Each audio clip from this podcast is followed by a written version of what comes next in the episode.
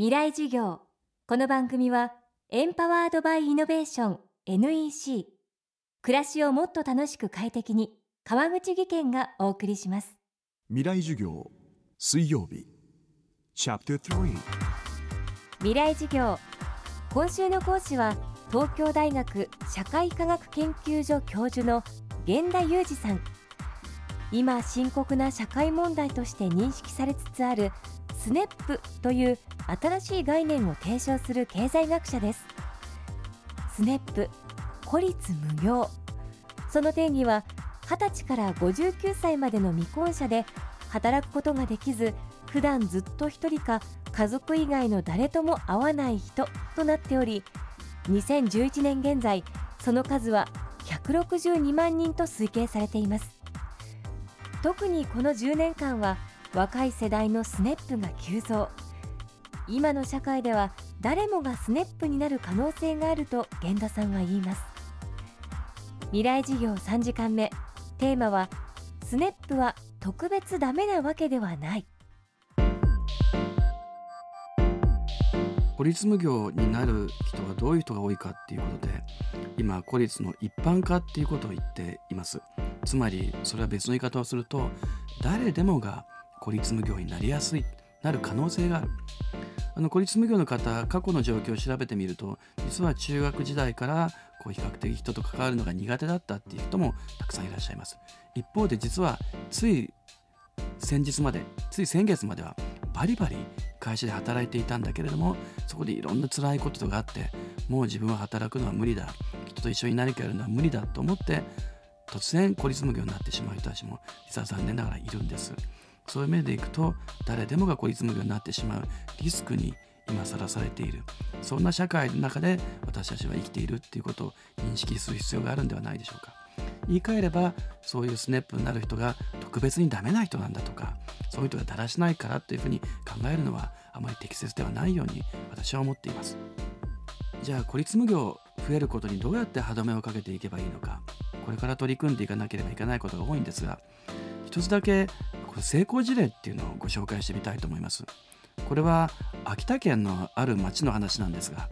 その町は秋田県の中でも特に過疎が進んでいる町でした。そこであの介護の仕事をしている方々がたくさんいらっしゃいます。そういう方々がそのお年寄りのいろんな悩みを聞いている。そういう中で実は多くの介護を受けている方の悩みは都会に行って傷ついて帰ってしまって自宅にいる実は2階とか奥の部屋でずっと引きこもり状態スネップの状態になっている息子たち娘たちのことを心配されてる方が実はたくさんいるんだっていうこと。これは大変だ。その中でどうやってそういう人たちを社会の中で受け入れるか。過疎の住んでる町です。その中で孤立はしてるんだけれども夜中に一人でドライブをして車を出してコーヒーを飲んで帰る。そういう生活をしてる人がいた。そういう人たちに今車がなくて病院にも通えない買い物にも行けないそういうお年寄りがこの町にはたくさんいる。実はそういう人たちを助けてほしいって。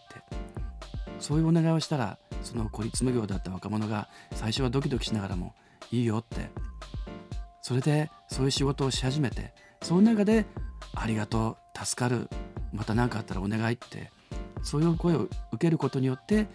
そういう信頼を受けて自分にもやるべきことがあるんだってことを見つけて社会の中に出てくることができる人たちが出てきたんです。実はその問題は秋田県だけではなくおそらく東京近郊にも探してみればたくさんあるんじゃないかって思っています。今高齢社会の中で若い人の数が圧倒的に足りなくなりつつあります。ただ若い人にぜひともお願いしたい仕事はたくさん本当はあるはずで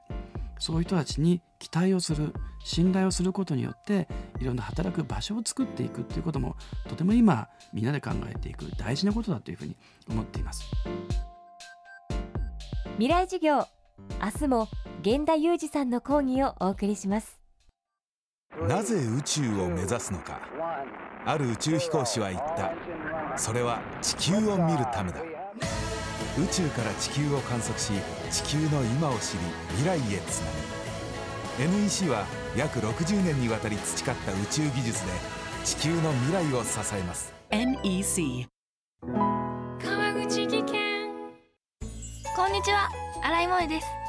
地球にも人にも優しい OK 網戸で気持ちのいい夏を送りましょう。萌えは網戸でエコライフ。川口技研の OK 網戸川口技研未来授業。この番組はエンパワードバイイノベーション NEC